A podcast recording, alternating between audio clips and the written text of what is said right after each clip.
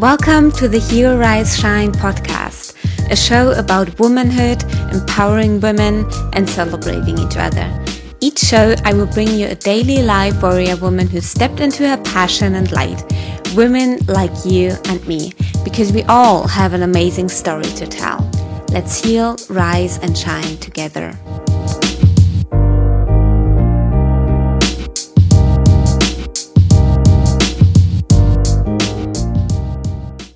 Hello, lovely humans. It's another week, and we're having another episode here on the Heal, Rise, Shine podcast. I am Anna Sophie Drost, and I will be your host. And today's guest is Jana Piske from Germany. Jana is the co founder of the NGO Taste of Malawi and the founder of Fair Linked. Her goal is it to help people and also make a living out of it. Jana is a really free spirited and mission driven mind, and she is also my boss. Yes, I am going to interview my boss here. And we work together at Taste of Malawi. And you will hear so much more during the interview about Taste of Malawi. But to wrap it up in short, it's an organization that supports women in Malawi to make a living on their own. Jana is also living a nomadic lifestyle. And by nomadic lifestyle, I mean she moved a lot. That's also why we're working together digitally in a volunteer organization. Yes. So she moved a lot. What do I mean by that? I mean, after she finished high school, she moved to Malawi. And she lived there for about two years and funded Taste of Malawi there together with Alexander Kumsheza. From there, she moved to Freiburg and started her studies. Then she took a gap year. It's not pre- not so much a year, half a year in Costa Rica, and she didn't really speak Spanish. Yeah, but that never stopped her. So you can have an idea already about her mindset. After that, she moved to Potsdam to continue her studies, and now she is living in Alicante, Spain. And with that, she fulfilled herself a dream by living near the ocean. And to be honest, who doesn't want that? I also want to be by the ocean. Where is it? I'm here in Berlin now. There's no ocean here. but back to Jana. Now in Alicante, Spain, she is writing her master thesis and she also funded Fairlinked during the pandemic. So she will tell us a lot more about that.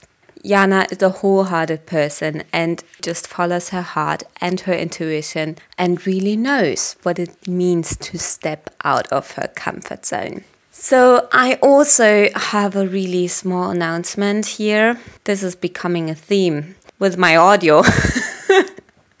I am so sorry. I have no idea what went wrong there. It's on my end, so it's just my audio. I tried to put it together from two different streams and I really tried my best. Because this is another pre recorded interview from Instagram and you can go to my Instagram page at Heal Rise Shine to find it there. And I believe the audio is better there. So that went something wrong in the conversion.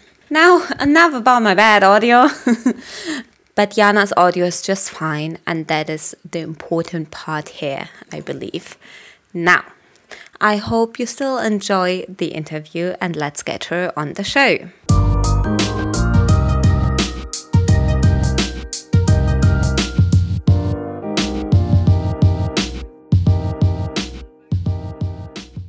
Hello. Welcome, Yana. Thank you so much for being here. I'm really excited to have you. Thanks for having me. Let's start the interview right away. I think you know really that I'm always starting with some heavy questions. yeah, what does it mean to you to be a woman? For you, what does it mean to be a woman? Um, for me, being a woman is much about empowering one another to be part of a group of inspiring people from different women who are inspiring one another, who are supporting one another. I feel, I feel like I'm part of a team of a women's team. Um, that's for me being a woman. Oh, that's so beautiful. Yeah, indeed, we are a team. yeah, I'm a team player. yeah, you surely are. You surely are. and uh, would you call yourself a feminist? Um, it, it depends the day. Um, actually, yes, I would call myself a feminist because I I really want that everybody has equal rights. But I think I'm not this this feminist which you have in mind when you're talking about a feminist. Um, being on the street, going out, fighting for your rights. I I am more like a feminist of living by example the way I live, the way I interact with other people. This is how I live my feminist life. Is um, yeah, life by example. But I'm not much of the person who's going on the street demonstrating every week and fighting for my rights. I'm more like, well, let's let's do some things. Let's live the feminist lifestyle, and that's what I do. yeah, I think there's so many ways of being a feminist. So there is no one way or another. It's just how you show up in daily life is surely, surely an important part of it. And would you say that you talk about it publicly, being a feminist? Mm, I think in my yeah, in my volunteer work, which I do with Taste of Malawi, which you introduced so well, um, yes, I do talk a lot about um, the different positions which women are holding because in Malawi, the life being a woman also yeah goes along with other problems. Like for me as a European woman, so they're they're very much less privileged like I am. For example, yeah, I I also can see injustice in my daily life, especially if I'm in a if I'm in a group with other men, usually as a young founder, men conceive other men like they're more powerful founders and I'm blonde, I'm nice, I'm always smiling. So people mistake it for being weak just because I'm a very happy and smiley person, which doesn't mean you cannot mistake it with being weak. It just is my personality on one hand, but it doesn't mean that I'm I'm not a good businesswoman. So usually, if I'm together with a man, they think, okay, look at this young blonde girl. Um, they can see the injustice, and but on the other hand, I'm very much privileged because people give me a lot of trust. Because also the way I appear, definitely, I'm European, I'm German, I'm blonde, blue eyes. Um, so that's on one hand. And when I'm talking about the women I'm working with in Malawi, which actually are the same the same way business women like I am, but maybe they have a black skin, maybe they have not the blonde hair and not the blue shiny eyes like I, I have. They have to fight much more. So I think in this way, I have to talk about privileges, being a woman, not being a woman, and so many different setups in my life. Yeah, that is totally true. And as we touched about Taste of Malawi, I want to go in there right now. Tell us a little bit what actually is Taste of Malawi. Yeah, for everybody who doesn't know it yet, you should definitely look it up um, because it's an amazing organization empowering young students, people who are starting with, off with their career in all over the world who want to learn social entrepreneurship. And on the other hand, uh, we are working together with a group of women in Malawi in the east of Africa, where these women want to learn how to, yeah, become businesswomen. Like I said, how to place their tailoring products, all of them their tailorers, and to sell them on the European market. And both groups, we have the same goal. We want to learn how you can be a social company, how you can how you can trade clothes on a fair and sustainable way. So we came together to learn from one another, to support us in this learning process, and to grow together. Yeah, that's what we. Yeah, doing. and there, there you really see that Taste of Malawi is a organization that supports women. It's all about this female empowerment and women yeah, supporting other women, helping each other, helping each other grow. And yeah, that's that I think is really unique about Taste of Malawi. And how did you actually found it?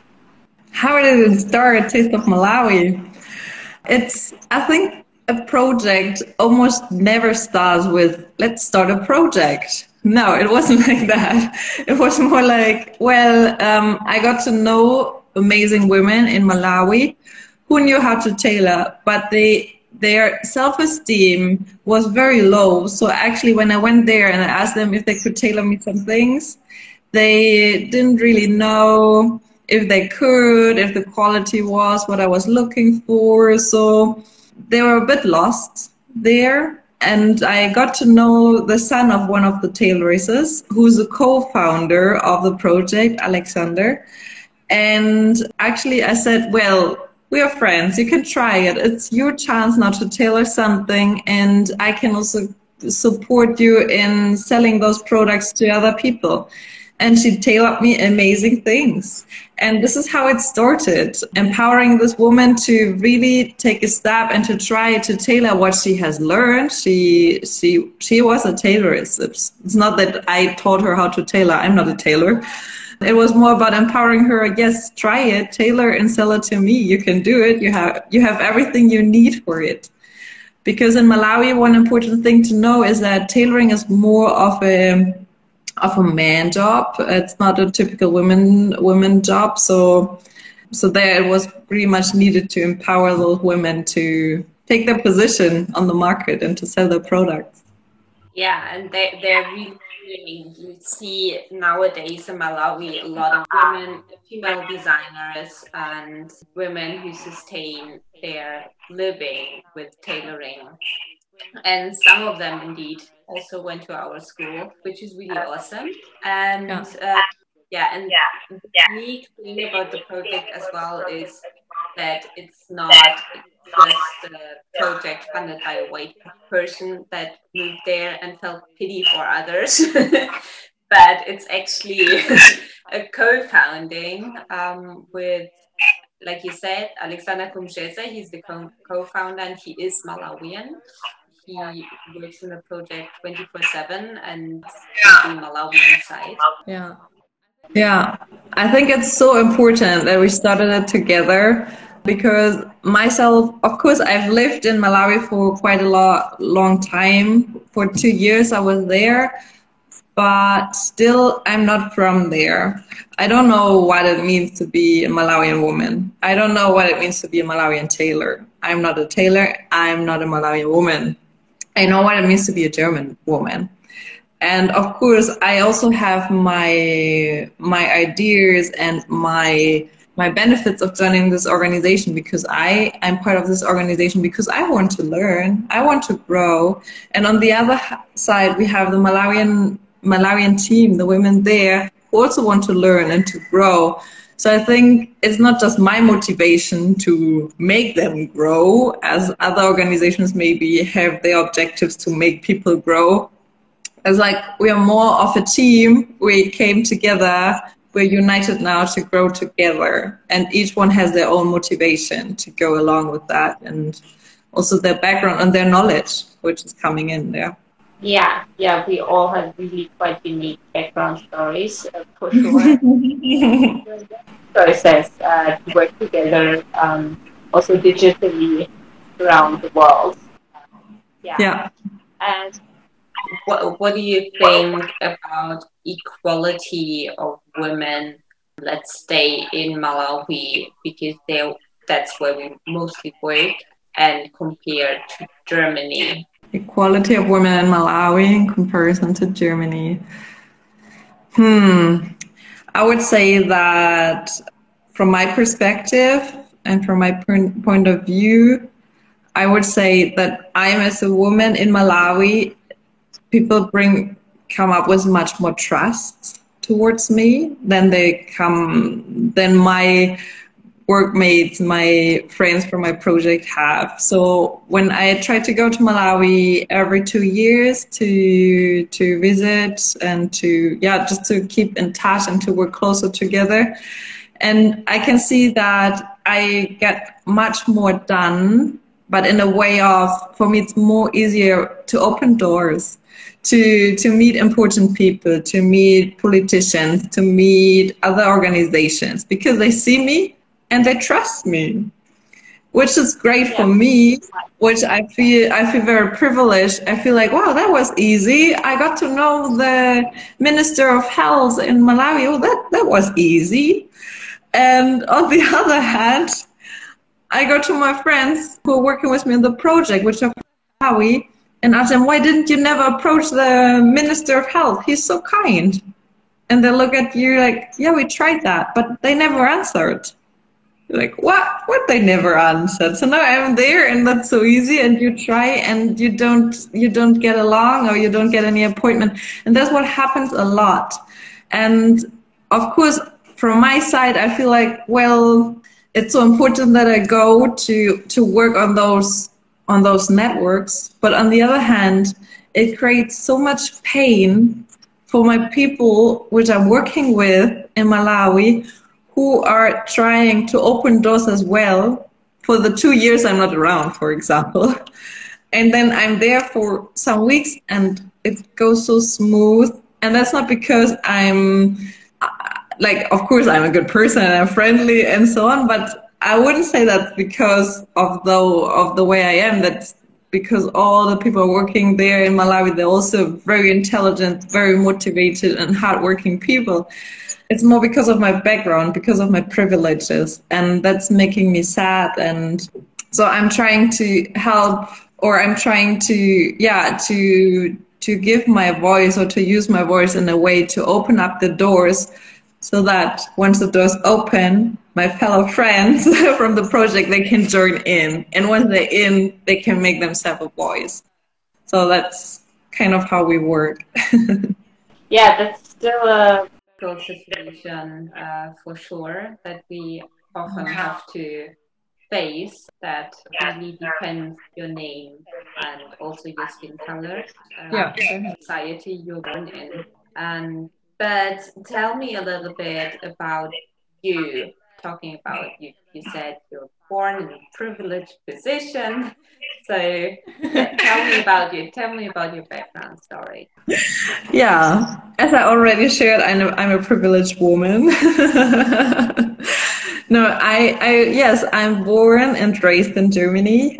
My I have two younger sisters. I'm the oldest. I was raised in a woman-led household. My mother, she is our carer, our yeah, my guidance. Um, I have a very strong relationship with my mother.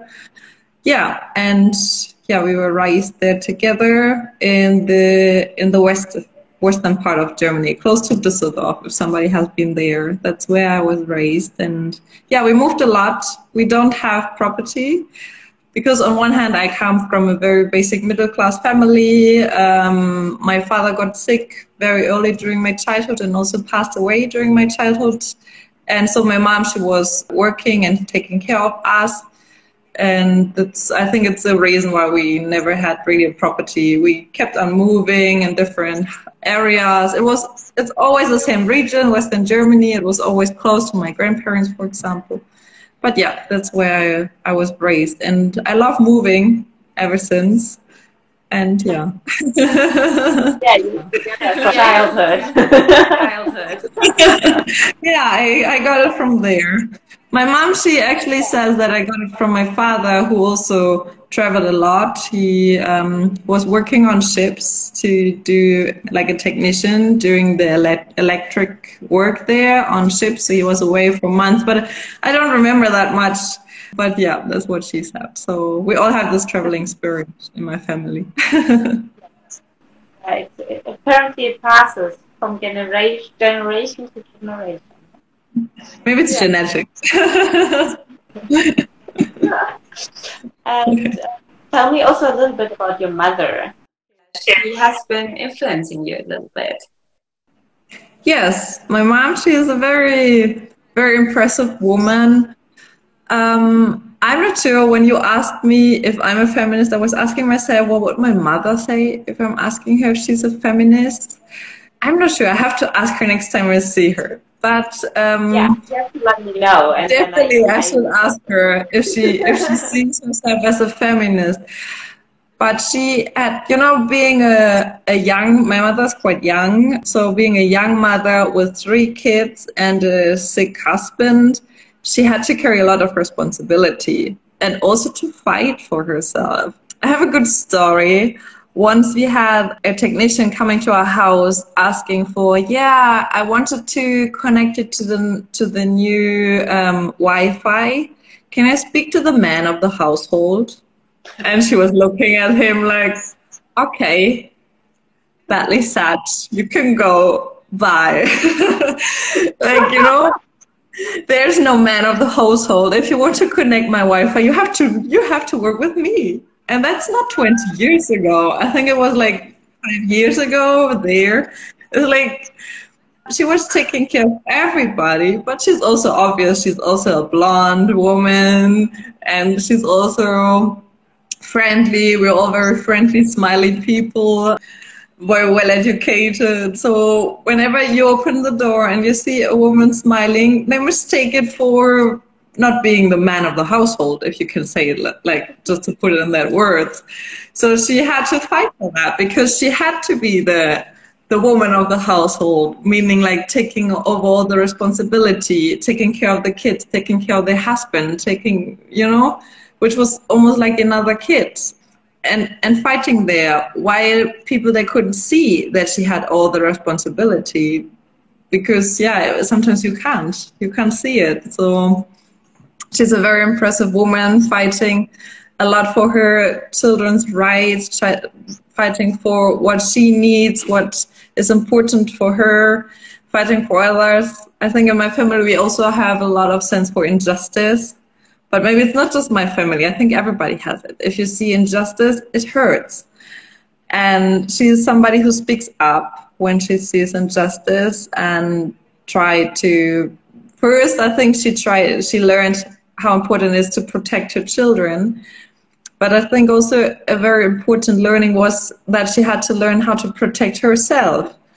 And that's also what she did. And she she learned to say, okay, people, I know I have to take care of my family, my kids, my husband, but I also have to take care of myself. Because if I'm not okay, I cannot take care of anybody here. And there she needed to learn how to, yeah, to speak out, to tell her needs and her, yeah, what pains her, what her wishes. And so that was an important learning. But once she made it, she always told us that it's so important. You can't just take care of others if you also take care of yourself. Yeah, and yeah. that's, but never stop smiling. and you never stop smiling. Okay, we are going down the hill. Yay! um, you really see the influence of your mother, and uh, that's really wonderful to watch. Um, yeah. It's um, a pain that she doesn't have Instagram. and mothers also, they give you fly, and I think gave you fly as well because you flew out of the house when you were 19 moved to malawi and yeah. uh, we talked about this already you funded uh, taste of malawi with alex there and then you came back and you wanted to study. Yes i wanted to study. Um, i'm I, I always was a very much of a or i'm still i'm a career woman I like to to work. I also like to work on things which I feel like they are moving society.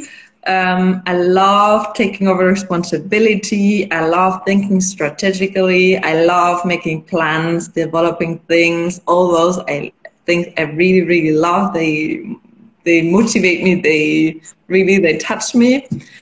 So when I was younger, before I went to Malawi, I thought that become becoming like studying chemistry would be the perfect choice of my life because there you have a lot of career perspectives you can really grow you can become famous and you can move the world. And I love natural sciences. So before I went to Malawi, I was so sure that I would start at Bayer or I don't know to to make a career. I also did a lot of internships there to yeah to you know to get to know where I'm gonna work later on.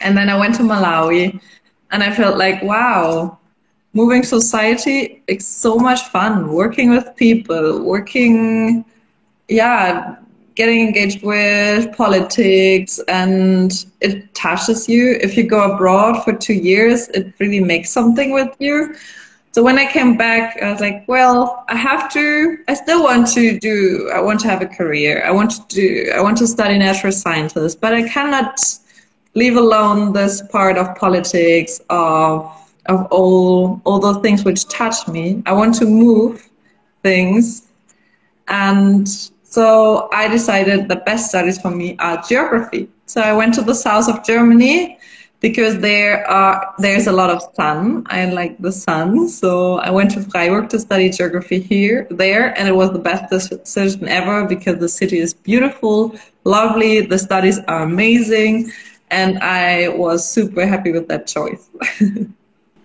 that is such a such an amazing thing to say. Okay, I'm going to study where the sun is shining. I don't deal with bad weather. I definitely don't like rain. yes, yeah, I'm the Slav, and here I am in the Netherlands. yeah. yeah. I completely get it. Something didn't work out for you. Just follow the sun. Yeah. and uh, you, you, did follow the sun actually because um, you went to Costa Rica. Yes, I went for a semester abroad in Costa Rica. Actually, with the hope that this country is very small, and I, I had the hope that I could live close to the sea or to the ocean. Uh, but I didn't. I lived up the mountain in the capital city, which is quite far from from the sea. But it was an amazing time. The University of Costa Rica is, or um, like talking for the ge- geography part there is amazing. I learned a lot. I got to know people. I learned Spanish as well. That's also amazing thing. and um, yeah, so there I lived for half a year. And um, yeah, I was excited to get to know Latin America because I had a lot of, or I have a lot of friends who have been there, who have talked about it. You don't meet too many people who have been to Africa, so usually it was like everybody talking about Latin America, and I was there, yeah, I've been to Africa, I have no idea about Latin America. Everybody calls it like a group develop developing countries like it would be the same but i couldn't believe that so i went to latin america or to central america to costa rica to see how it is how life is there and i really enjoyed it's a wonderful country you've also been there so you know yeah. it's it's really great yeah. yeah. And the university actually is really beautiful. I, I also visited it when I was there. Yeah. Oh, there came a question. Did you travel in Latin America as well?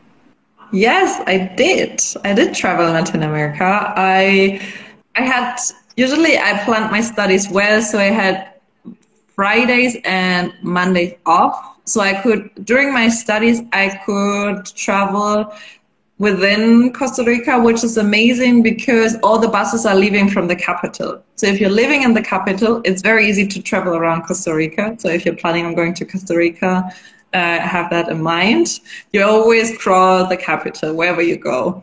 So for weekend trips, I could explore the I could I could explore the country itself. So once my studies were over, I had time to go to Panama and later on, I also went to the north to uh, Nicaragua and Guatemala.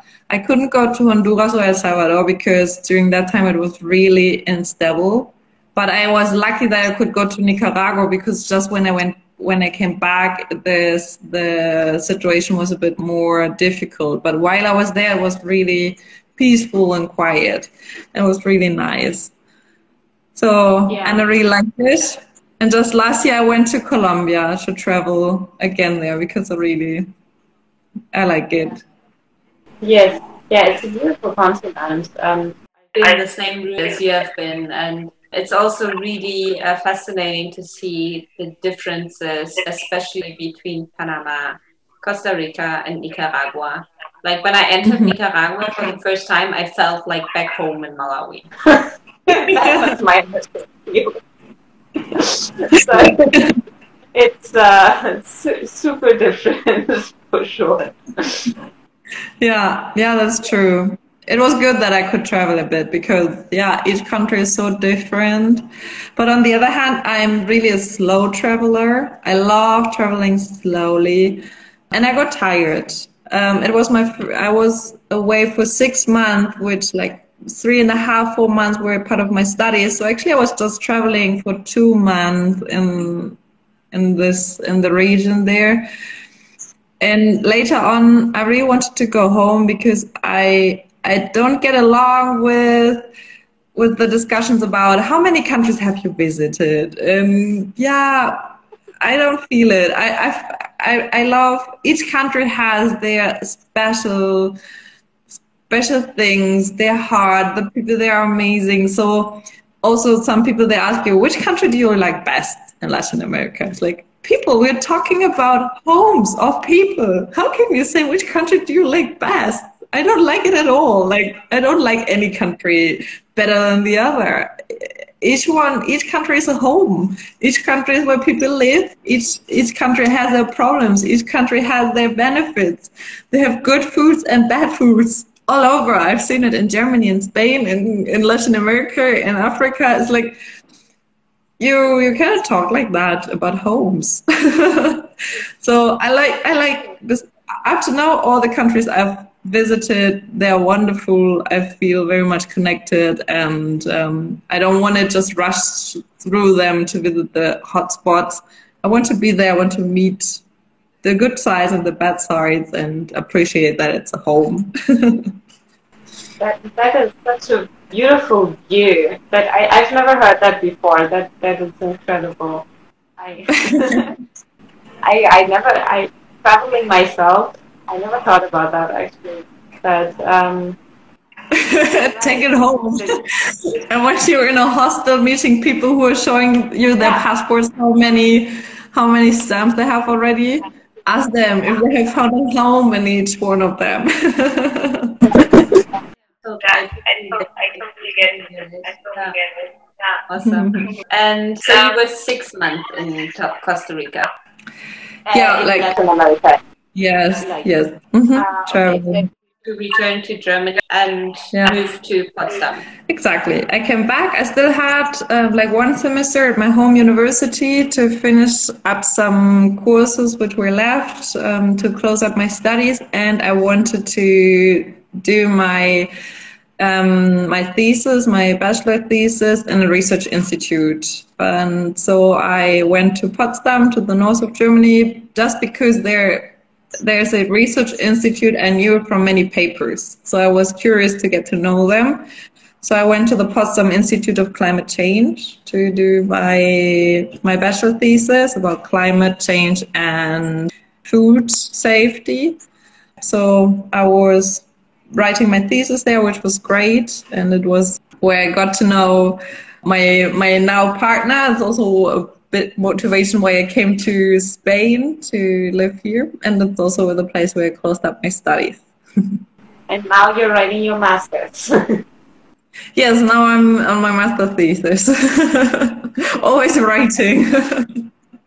Before you started writing your master's, when the coronavirus hit, you decided, oh, let's just found another company. what was the thought about family? Actually, it started before Corona. Um, before Corona, I yeah, actually, it started before Corona. It just came in time. I was lucky, really. Um, I was thinking on on well, I could at at at the NGO Taste of Malawi, we are working only digitally. It's the only way we can work because I love traveling. Like for me, having an NGO office, it's it's impossible. Like I'm every six months in a different place. So also from my point of view, it's impossible for having a classical NGO which is working from one place, but also the people I'm working with. They're all those kind of traveling people who love to get around to they cannot say okay i'm committing myself to an ngo now which is based in somewhere it's impossible because all all our members they would need to change the ngo every six months or even even shorter. So we started to work virtually since the beginning. It was the first thing what we did. And we have never changed that. We are just having this digital meetings, the digital lifestyle, the digital way of working.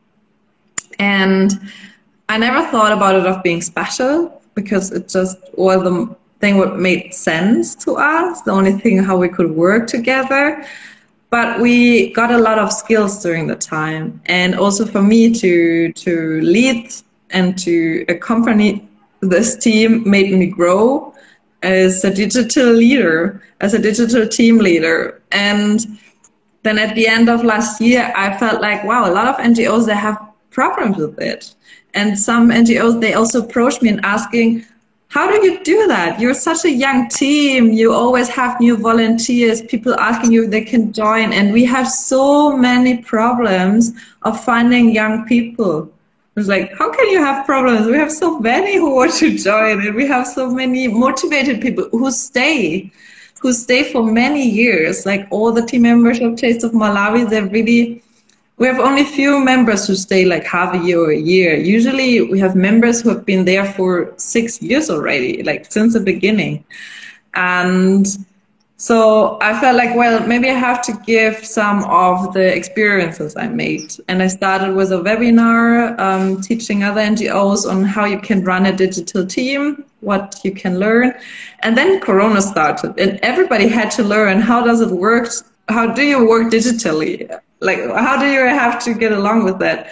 And I got so many messages, people asking me if I could give another webinar, if I could give a training, a coaching and other things. So I decided to, well, then I, I, I should offer it. I registered it and now I'm trying to be on a mission of digital digitalizing the NGO world of Germany. and that is a hard thing. Let me tell you something about Germans. we are also yeah. We don't trust the internet. We don't in generally trust nothing that is going on on the internet. So well, there's so many, well, there's so many NGOs interested. Actually, I got a lot of messages, many also from the older generation. People from all, all over the ages want to learn how does it work, and it's something you have to learn because we we all grew up with an offline lifestyle. We know how to make friends offline. We know how to work as a team offline. Everybody of us, we learned it from kindergarten what our parents taught us. But I can, I have a younger sister, like one of those two I have. But the youngest one, she is turning nine. Oh, she turned 19, and she grew up in a different way. For her, she knows how to make friends online. She knows how to work online. She, for her, it's so natural. And she's 19. There are people now, there are younger kids coming who are maybe are now six or they have children who are three they know already how to how to get on youtube to their favorite to their favorite um, favorite series and they they get there before they even know how to write and just admit of course they know already how to work as a team digitally. They know how to connect with people digitally.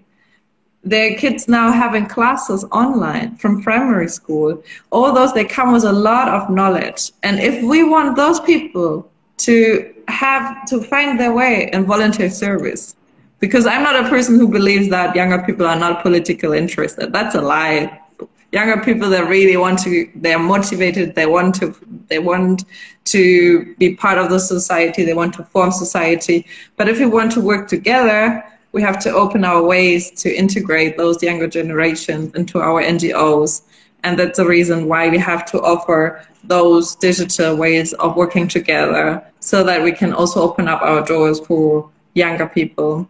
Yeah, that is, that is a real yeah. change is happening. It changed. And maybe my trainings in 20 years of now, they're not needed anymore because those yeah because the younger generation they learn it naturally. They grow up with it. They learn those skills the way we learned how to form a team now. I, I never did a course in in how do i make a group work eh, at school. I was taught from my teachers. I grew up like that. I learned it in kindergarten so i think it's the same way students learn it now with digital work but for all the rest of us who haven't been, who didn't grow up with it, I think we learn. We need to learn it. It's the skill set. Yeah. And we are also still around for around for about twenty yeah. years now. yeah, no, no, it's, uh, it's definitely a change. But I mean, also when I entered the working world, I get trainings in team leadership um, on how to lead because you don't know that naturally. So it doesn't mm-hmm. matter really if it's digital or non-digital. You need the training in how to lead the team properly. And actually, that probably will never go out of style. yeah, that's true. what motivates you? Do you have any role models you look up to, female role models? Hmm, what are my role models? I don't have one particular person. I like I think I like from all my friends I have the things I like about them which I take as a role model. Like I think from each friend you you find things which impress which are impressive, which I try to to achieve. Yeah, but I don't have like a particular person but I'm also not looking at stars. I'm more of like I more look at my friends, my family, people who are, who impress me. Yeah, that is wonderful because that's also like the sense of these interviews um, to show that the people around you have amazing stories to tell. yeah, that's true. Showing stories and to find new role models in the coming Sundays. And if you could leave a message to all the women in the world, what would it be? Leave a message on all the women in the world. Definitely to live community. As I, I think that makes it round here because, as I said in the beginning, I feel like I'm part of the team woman and being as a feminist. So I think we should help each what each one from us. We should help each other to, yeah, a bit like the the words of your channel as well, your Instagram uh, channel. Yeah, it's like we have to help one another to to rise. We have to help one another in our way, and not yeah, and to support because life is hard enough, and there's enough space for everybody. There's no need to push away and to to find your way. Like there's the the earth is big enough for each one of us, and each one of us has the gift, the potentials which you can live. So to live in harmony and to live together uh, to achieve your your wishes and what you need in life, not what others are telling you you need, but what you need is the thing which I'm wishing for, how I want to live and how I believe we can live all together peacefully. yeah, that's such a beautiful message. And um, I'm very sure everybody who sees this wants to follow you and wants to know about more, uh, wants to know more about you. Pimp yourself out. Where can everybody find you?